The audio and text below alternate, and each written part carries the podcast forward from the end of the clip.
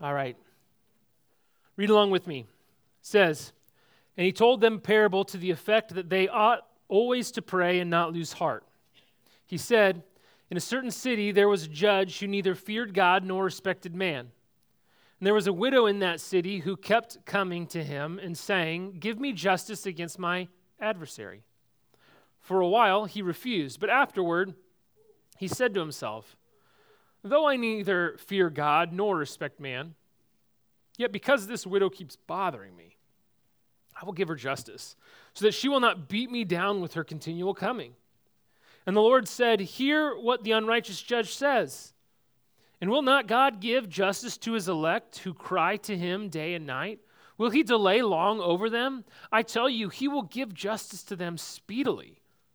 Nevertheless, when the Son of Man comes, will he find faith on the earth? He also told this parable to some who trusted in themselves that they were righteous and treated others with contempt. Two men went up into the temple to pray, one a Pharisee and the other a tax collector. The Pharisee, standing by himself, prayed thus God, I thank you that I am not like other men, extortioners, unjust, adulterers, or even like this tax collector. I fast twice a week. I give tithes of all that I get. But the tax collector, standing far off, would not even lift up his eyes to heaven, but beat his breast, saying, God, be merciful to me, a sinner. I tell you, this man went down to his house justified, rather than the other. For everyone who exalts himself will be humbled, but the one who humbles himself will be exalted. Now they were bringing even infants to him that he might touch them, and when the disciples saw it, they rebuked them. But Jesus called them to him, saying, Let the children come to me, and do not hinder them, for to such belongs the kingdom of God. Truly I say to you, whoever does not receive the kingdom of God like a child shall not enter it. And a ruler asked him, Good teacher, what must I do to inherit eternal life? And Jesus said to him, Why do you call me good? No one is good except God alone. You know the commandments do not commit adultery, do not murder, do not steal, do not bear false witness, honor your father and mother. And he said, All these I have kept from my youth. When Jesus heard this, he said to him, One thing you still lack sell all that you have and distribute to the poor, and you will have treasure in heaven. And come, follow me. But when he heard these things, he became very sad, for he was extremely rich. Jesus, seeing that he had become sad, said, How difficult it is for those who have wealth to enter the kingdom of God. For it is easier for a camel to go through the eye of a needle than for a rich person to enter the kingdom of God. Those who heard it said, Then who can be saved? But he said, What is impossible with man is possible with God. And Peter said, See, we have left our homes and followed you. And he said to them, Truly I say to you, there is no one who has left house or wife or brothers or parents or children for the sake of the kingdom of God who will not receive many times more in this time and in the age to come eternal life.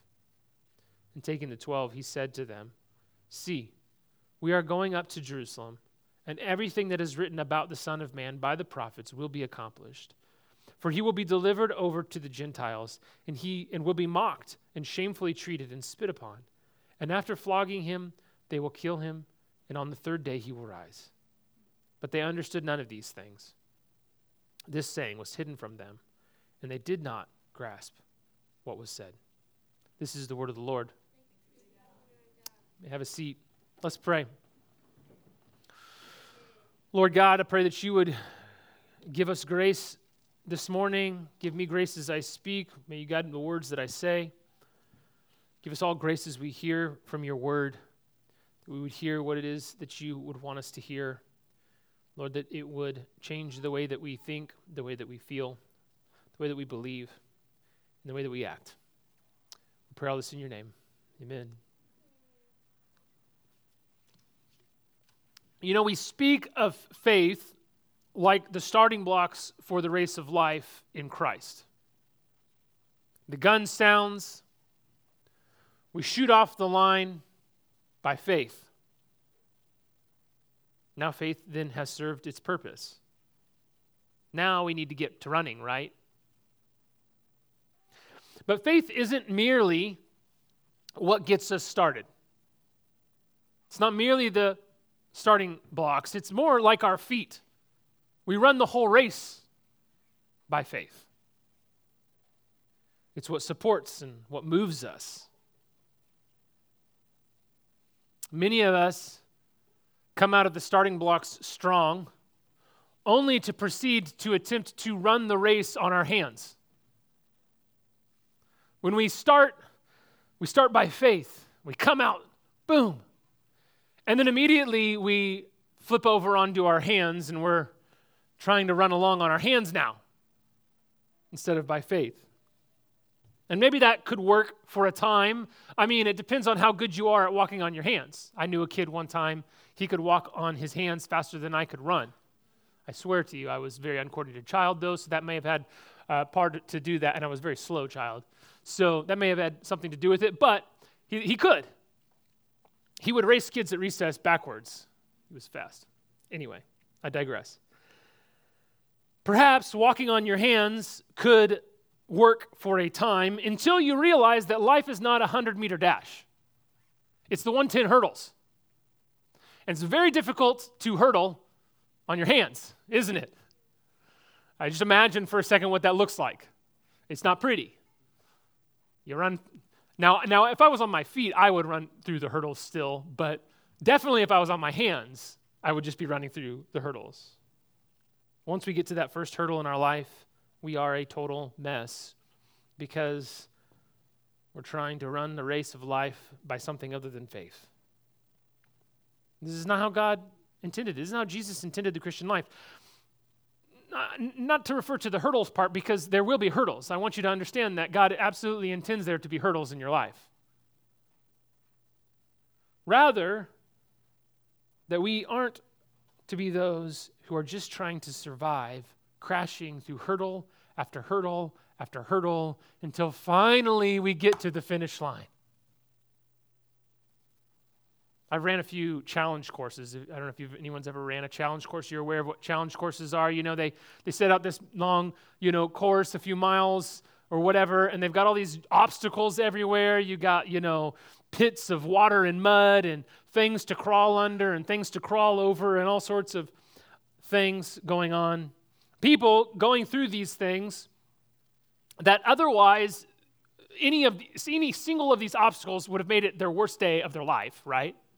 Like if you're just if you're just going for a walk and suddenly there was like a mud pit you had to go through, it'd be the worst day. It'd be like this is the worst moment of today. You've to- it's totally been ruined.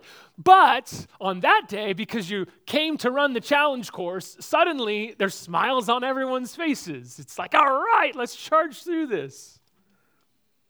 What's wrong with these people, right? They knew what they were in for, for the most part. They knew what would get them through as well, and they, and they were excited to compete at it, and they're excited to complete it. And so it is with living by faith in Christ. That's what faith in Christ does to life here's the bottom line that, that I want you to walk away with this morning trusting Christ for all of life is the road to the kingdom. You need to understand the road that you're on and what it takes to get to the finish line, to the destination. How can we trust Christ more in all of our life? Well, it helps if we understand three aspects of faith. First, Faith sets our sights on the finish line that it'll be worth it. And this is what I'm going to call this morning the outcome of faith. The outcome of faith. Second, faith reorients our perspective so that we really commit. We give everything to this race that we're on. And this is what I'm going to call the nature of faith. And second, or third, I mean, it gives us a reason to run, a reason to believe that we can be victorious. We can get to the finish line. And that's the object of faith. So let's look at the outcome of faith. And the outcome of faith is this hope. And we see this in verses 1 through 8. Why does Jesus tell this parable about this widow? Well, the text tells us right at the beginning. Did you see that? He told them a parable to the effect that they ought always to pray and not lose heart. Luke tells us exactly why Jesus is telling the disciples this parable so that they would pray and not lose heart.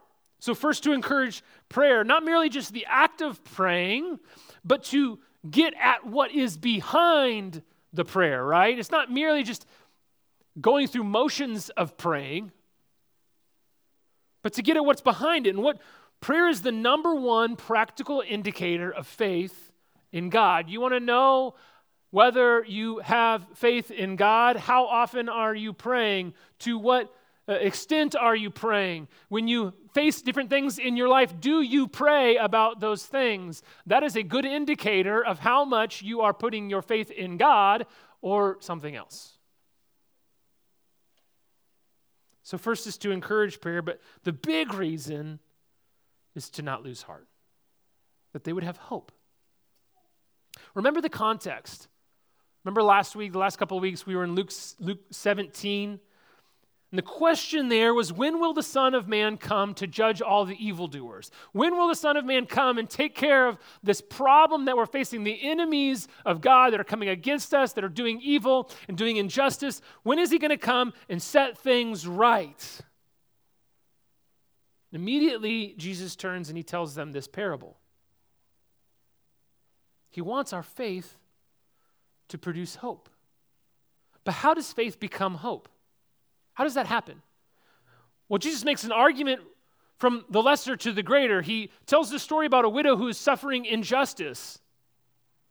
Even a bad judge eventually will set that right if they continue if she continues to ask and continues to ask and he says how much more will our father in heaven do this for the elect you don't even have to ask very much he'll do it because he is just he's not like the unjust judge he's just the judge doesn't care about the widow. He only cares about himself to not have to listen to her complain but god actually cares about you.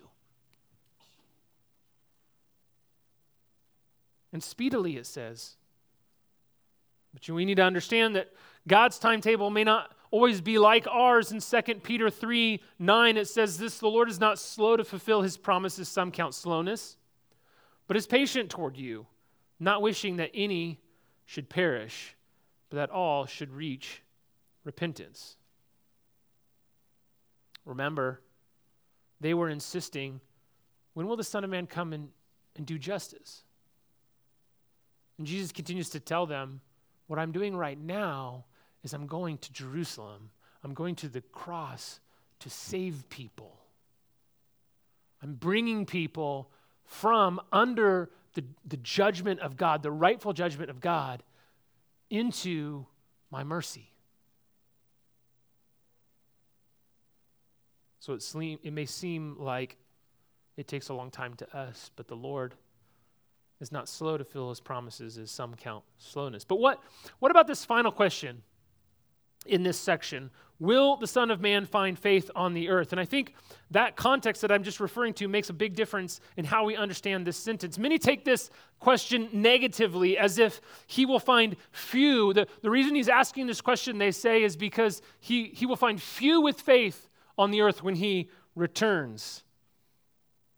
And this is due, I think, more to the phrase how it's translated in English than how Theophilus would have read it in the Greek words that Luke wrote. You see, the Greek neither implies a negative sense nor a positive sense. The Greek words that's used actually implies a very neutral sense to the, to the question. It seems odd to me that right after Jesus declares he will bring justice, I will bring justice, I will do this. And remembering that Jesus says his justice is filled with mercy, right? Which would lead us to believe that he will effectively save many, not few. And the fact that throughout Luke, a repeated theme is that Jesus delays his judgment, just as I was saying, in order to bring salvation to more and more people, which is what his, his contemporary religious audience wasn't getting about what he was doing, right? It seems odd to me to take, when we take all that into, all that context into, uh, uh, uh, factor it all into the equation, it seems odd to me that this question would be, have been meant in a negative sense. So, my conclusion is that rather than implying few believers, I think what he is doing is he's prodding the disciples to endurance in their faith. To endure in their faith in his work, which is the point of the parable, that they would continue to have faith and not lose heart, right? That they would continue to have faith and not lose heart, even when in the moment it doesn't seem very good. In that way, then he's asking essentially, Do you believe at my return that I will have accomplished the purpose for which I have come this time? Do you believe, disciples, that what I am going to Jerusalem to accomplish right now, that when I return, I will have accomplished that thing? And if you believe it, Endure in that. And if you are enduring in that faith, then you will continue to pray and not lose heart. And what is the thing that he was seeking to accomplish that we've seen throughout Luke over and over again? What is it all the way back in Luke 2? Let me turn back real quick. Do you remember what Simeon said when he saw Jesus in the temple, baby, just baby Jesus. He says this For my eyes have seen your salvation. Luke 2 30 through 32. For my eyes have seen your salvation that you have prepared in the presence of all peoples, a light for revelation to the Gentiles and for glory to your people Israel. What Jesus is doing is he's bringing salvation to the nations. What is prophesied about him that Luke keeps referring to over and over again in the, from the Old Testament is that Jesus has come to bring salvation to more and more people, to bring in his elect from all the corners of the earth, Isaiah says. The promise from Genesis 12 is what? To Abraham that through your seed I will bless all nations, all peoples of the earth. Jesus is fulfilling it. If you believe that I will do it, he says, if you believe that I will actually accomplish this, even if in this moment it doesn't quite seem like we're getting at it yet, if you believe that, then you will pray. You will pray to that end, and you will not lose heart. You'll have hope. What transforms faith into hope is enduring through suffering, the kind of suffering that Jesus is about to go through. Romans 5 2 through 5 tells us faith and suffering produces endurance, which produces character, which produces what? Hope, right? Suffering tests our faith. Endurance refines our character. Character reveals the genuineness of our faith. And we look at ourselves and we go, it's true. I see, because I see God working in me. Because He's empowered me to endure through this suffering. Because I continue to have faith in Him, even though I go through this thing. And what does that do? It reassures us and we gain hope. When we come through suffering, we have this confidence added. How could I have gone through this suffering if the Spirit of Christ isn't at work in me? If the Spirit of Christ wasn't at work in me, I would have turned away from Jesus long ago. And yet I didn't. And yet here I still stand, not because I'm so great, but because of Christ and what He's done. We rejoice because our hope in Christ is enlarged. Then James 1 tells us we should consider it joy when we have trials because we can see our salvation in our lives through our being sanctified in those things.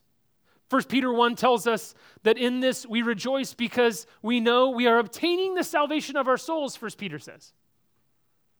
It's through suffering, faith through suffering, that we take hold of that salvation.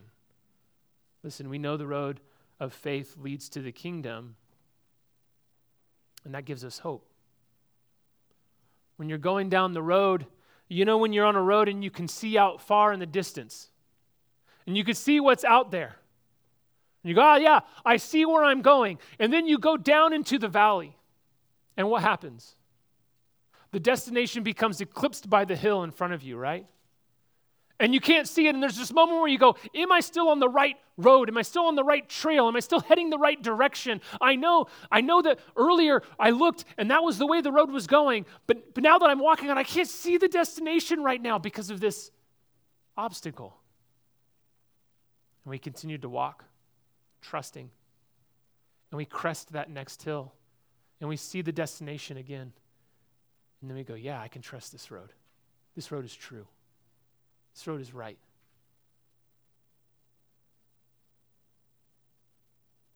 You may be in one of those valleys right now. And my encouragement to you is this don't, don't take the spur trail. Don't turn to the left or the right. Continue down the road to the kingdom. Hope. Have hope. You will crest the next hill. It will happen. So, what's the nature of faith? We see this in three scenes in verses 9 through 30 that illustrate the character of the, the nature of true faith. True faith comes from a, a particular attitude, it produces a particular perspective, one that's humble and dependent and complete. This story of the tax collector and the Pharisee, we see that the nature of faith is humble, it's not self righteous.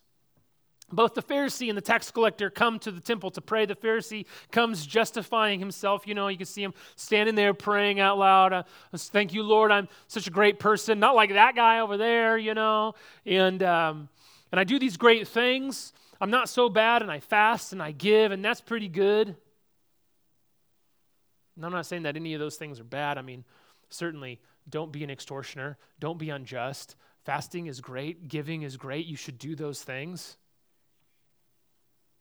But you need to understand that they're not sufficient to justify you before an holy and almighty God.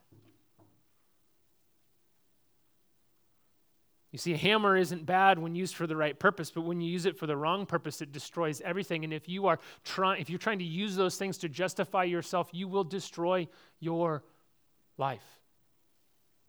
The tax collector instead comes humbly, right? Falling on his knees, beating his breast, it says. He can't even lift up his eyes. Again, the point isn't the action so much, but it's the heart behind the action. If fasting and giving doesn't justify the Pharisee, then beating your breast and falling on your knees and not lifting your eyes isn't going to justify you either. The point is that your, your heart is humble before the Lord, that you realize you can't do anything.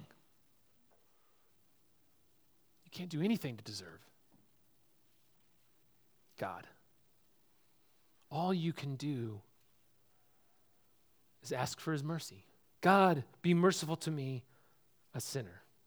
And it says that he's justified, not because his actions, but because of his faith and because God is a merciful God.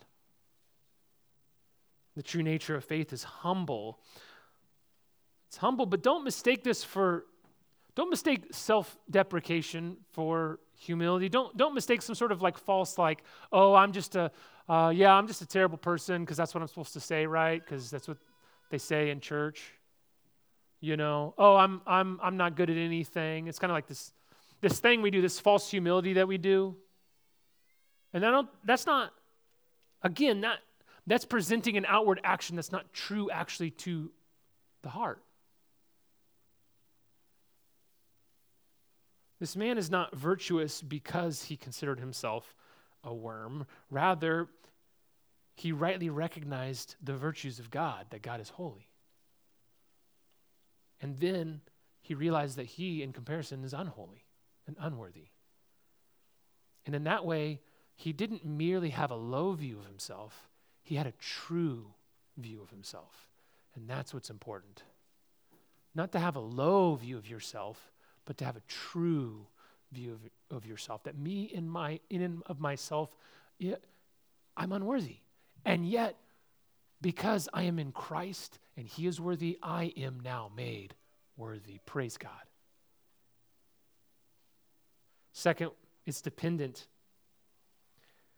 We come dependently it's not about our faith. There's this short scene here that kind of holds the whole middle section of this passage together. We'd almost skim over it otherwise, but that people are bringing infants to Jesus, it says, in order that he would touch them. Most likely, parents are bringing their infants so that Jesus would bless them. And the word, the word here for infants, it, it specifically means babies as opposed to the term later for children. So, so they're literally carrying infants who can't walk or talk to him just so that he would touch them. And in that culture, kids are kind of, they're just not important.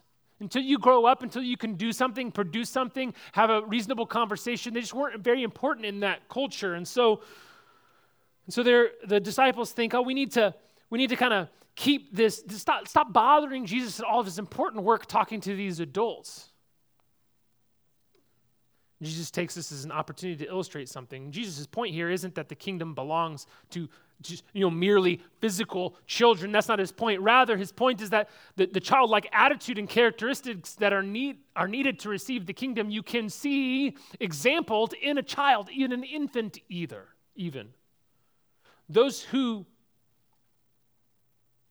are receivers of the kingdom can be infants all the way to the elderly when they come with this dependent attitude of faith. I think about a child. By nature, a child is humble, it's dependent, totally dependent on his or her parents.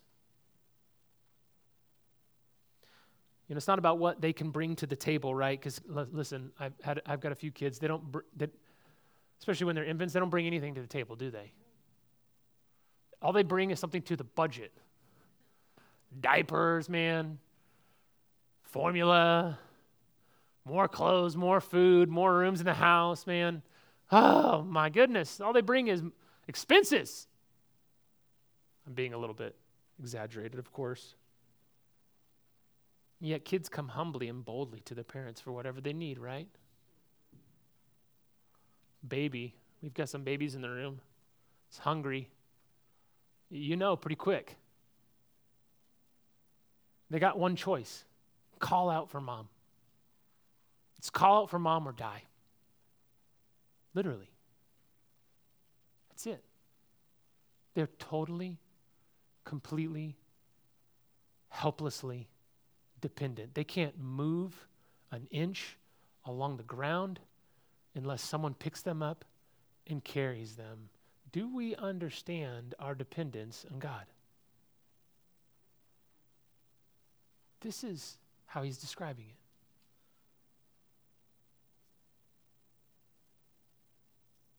This is how we come to Jesus. All of us, from infants to adults, must come to the Father humbly and boldly, understanding our complete dependence on Him. We don't just we don't just want Christ. We don't just kind of need Christ for something. We depend on Him. Without Him, we have nothing. Finally, the nature of faith is complete. Completely. Not trusting in the world's stuff at all. This last scene is this interaction with this rich ruler who asks how he might inherit eternal life. In other words, how do I receive the kingdom then? How do I receive the kingdom? Jesus' response is interesting, and we could kind of break it into three parts. First, he asks, Well, why do you call me good? Then he declares, Only God is good. And then he says, You know the commandments, essentially implying, Do those. Do the commandments. But do you notice something interesting? Do you notice something interesting after that? He lists out the commandments, but he only lists five commandments, doesn't he? It's been a while since, maybe it's been a while since you read Exodus, you read the Ten Commandments. But he only lists five of the ten. And I think you think, well, he's just kind of summarizing whatever. No, no, no, no. I think he very specifically lists these exact five. These exact five. He leaves out, think about the ones he leaves out. He leaves out the first four commandments, which are what? That specifically have to do with our relationship to God. Putting God first, not taking his name in vain. not having any false gods, right? And then he leaves out the 10th commandment, which is what? Don't covet. It has everything to do with not necessarily what you do, but with your heart attitude towards people and possessions, other people's possessions. So now think about this. The ruler says, The five you listed, Jesus, I've done those. And Jesus doesn't object. My take is Jesus knows this guy actually legitimately has done those five commandments from his youth diligently. Now, most of us, if we had someone who did those five commandments diligently from their youth, we'd say this is a super Christian, right? We'd go, oh my gosh, this guy's awesome. The best guy I know. He's a, he's a good old boy. He's the kind of guy you want to be your neighbor, right? He's also kind of like the Pharisee earlier in the first story, isn't he? He's not an extortioner, he's not unjust. He gives, he fasts. Jesus says, One thing you still lack sell all that you have. Now, listen, this isn't like a secret action, like, oh, well, if you sell all you have, then poof, you're justified. No, that, that again would miss the point we already talked about the Pharisee saying, Oh, I give, you know, and that wasn't good enough, justifying yourself by giving. The point isn't the action. Again, as with all of these illustrations, the point is the heart attitude behind it. Jesus is Jesus says that if if he does this, then he will have what? Treasure in heaven. Where your treasure is, your heart is. This man's heart was in the things of the world, not in heaven. He was breaking the first four commandments because he was not loving God above all, but he had made an idol of his possessions, and it was revealed in the fact that he was unwilling, when directly commanded by Christ, to do what Christ said. I love you, God, enough to do the five of the Ten Commandments, but not enough to do the other five. Because in reality, God is not number one. And in reality, I covet my neighbor's possessions. You don't see it because I have so much, but in reality, that's what's going on in my heart. It's hard for one who has a lot to enter the kingdom because they have a lot of things of the world to trust in instead of God. They can partly trust in God, not completely depend on Him. We need to trust in Christ for all of our life. Whether we have a lot or whether we have a little, it's the same. Trust in Christ for all of life. The issue is not just stuff, it's prioritizing anything above or equal to God.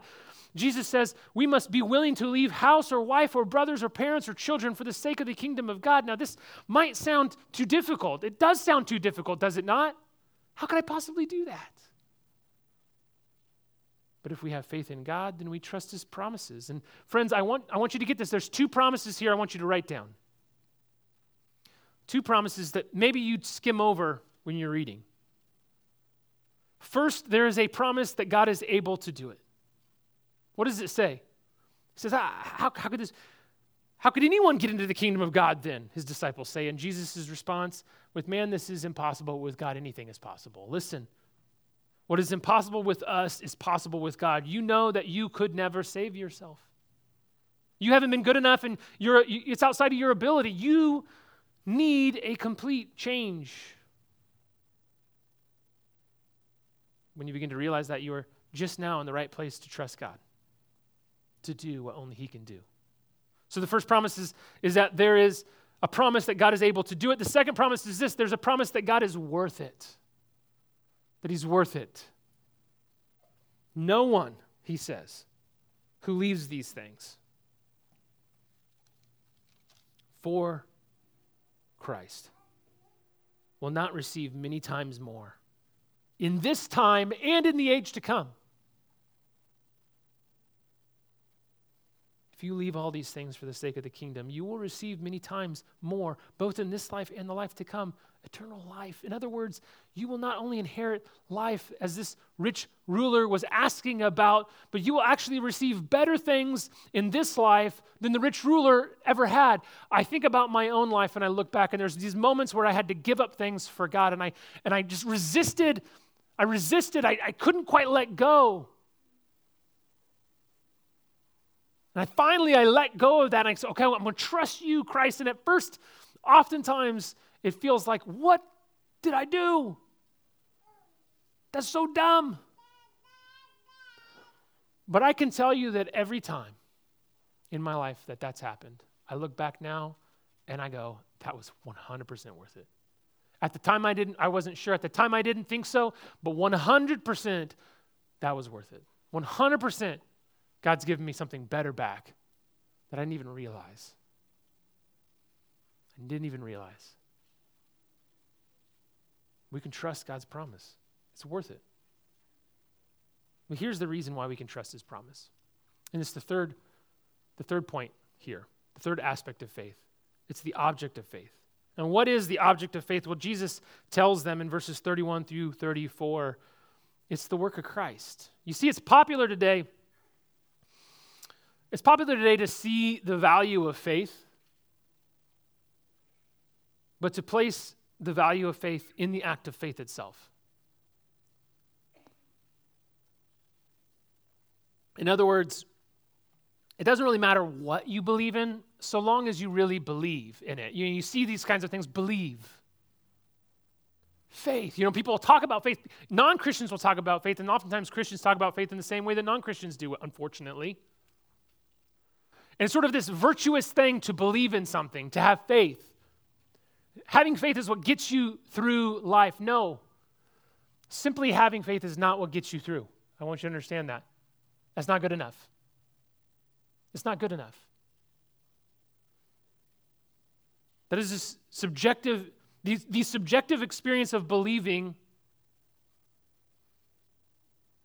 that makes you feel like, oh, I'm, I'm being helped here that comforts you, it's not sufficient. In fact, that's just another way of saying you trust yourself. Think about that. If it's, if it's like, oh, well, you know, you just need to have faith.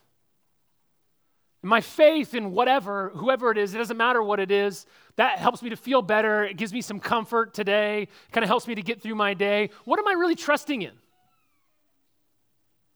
My ability to have faith? My ability to manipulate my feelings for today? That's spiritualized atheism. That's what that is.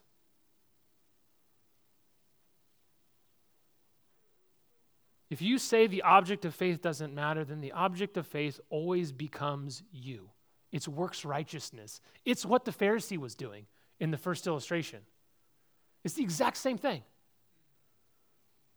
It's what the ruler was doing by keeping the five commands but refusing to keep the others. By not actually having faith in Christ that he is better than his possessions. The point of this passage is we make really bad objects of faith, you and I. So, what ought to be the object of faith? Christ's work trusting Christ and his work for all of life. That is the road to the kingdom. First, Christ's work is the means. It is at this point that Jesus reminds his disciples of his purpose. See, we are going up to Jerusalem. That's the repeated line in Luke where Jesus refocuses everyone on his purpose of why, why he's alive, why he is come to the world, what he is doing. Here is Jesus on the road to the kingdom. For him, it's the road to the cross. And he will accomplish everything that God said he would, just as Simeon said in Luke 2. Jesus was going to Jerusalem to bring salvation, not just for Jews, but for all peoples, to be a light to the nations. And when Simeon and when Anna saw a baby, an infant, in the temple in Luke 2, Simeon says, I have seen it. Seeing baby Jesus was as good as seeing the salvation done because that's the amount of hope he had because all of his faith was in God. When you have faith in Christ and you reflect on the cross, you have that hope. It is as if it's as good as done.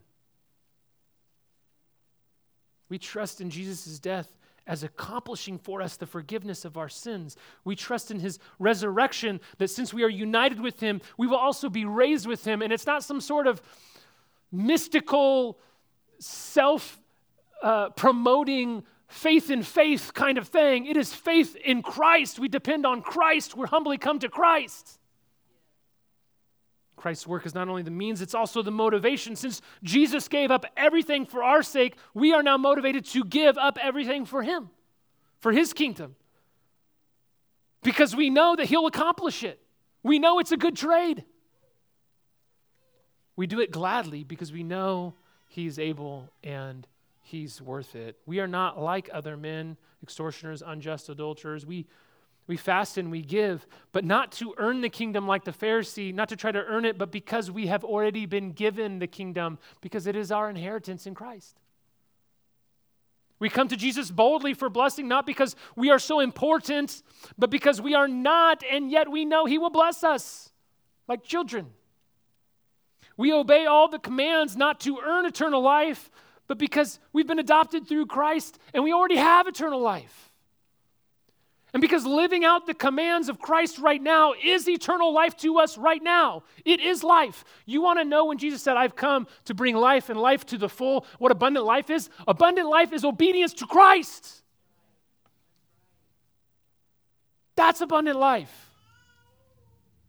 And if you think that abundant life is something other than obedience to Christ, if you think obedience to Christ is something other than life, then you are not believing in the right thing. You do not yet know what Christ has done for you. You do not know yet know who Jesus is. How? How could we say that Christ died on a cross for us and then believe that his commands are something other than life? That is maybe the most significant cognitive dissonance ever known to man. It makes no sense. And Christ's work is not only the means, it's not only the motivation, but it's also the method. Jesus suffered injustice first before God glorified him, and we need to remember that. So too should we accept, expect a similar pattern for how God works through his body. There are seasons of injustice in which we stand for truth and we suffer for it. But, we, but our hope is in the fact that out of these seasons, we can trust that victory will come. Because Christ doesn't just take sort of bad situations and make them good.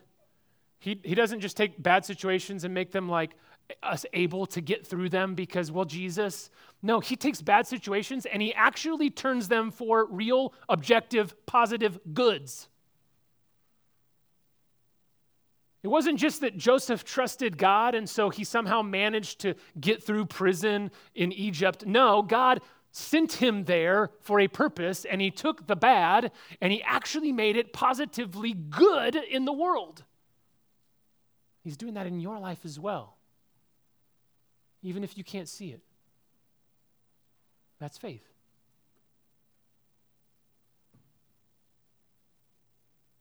This is a mystery to all those who lack the Holy Spirit. We see that in verse 34. The, the disciples didn't understand it, they didn't get it.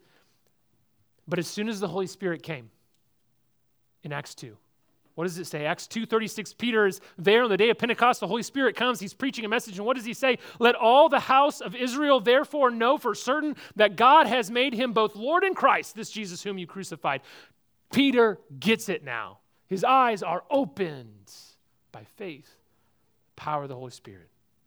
If we desire to see many come down the road to the kingdom, then we must be willing to travel the road to Jerusalem in any or all of our lives the road of suffering. We can't come over the hill and see the next hill in front of us, see the suffering, see the hurdle, and turn off to the left because I don't want to. Do we hope? Do we actually believe that that obstacle is not just an obstacle, but it's something that God is using to propel his kingdom forward?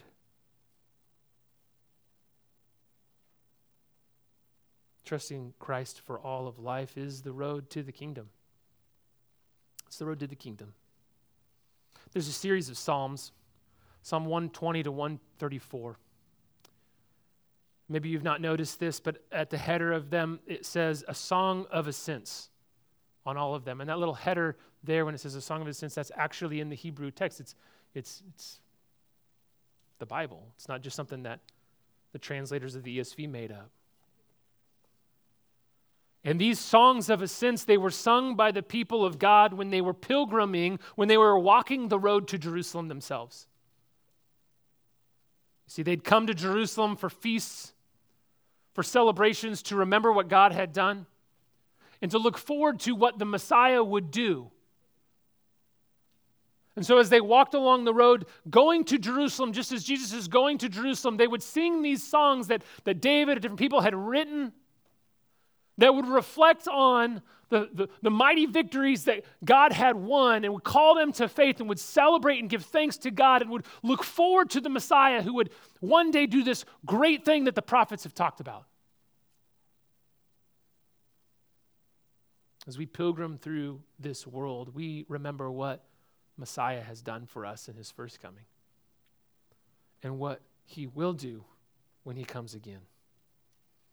And one psalm in particular, Psalm 131, it describes poetically the faith of the Christian a faith in the Lord Jesus Christ, a faith that is childlike, humble, dependent, and complete, and a faith that leads to hope. And so I want to end by reading this psalm to you. Would you listen as I read it? And would you pray it with me as I read it? O Lord, my heart is not lifted up.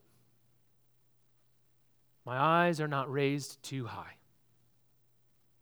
I do not occupy myself with things too great and too marvelous for me. But I have calmed and quieted my soul. Like a weaned child with its mother, like a weaned child is my soul within me. O Israel, hope in the Lord from this time forth forevermore. Amen.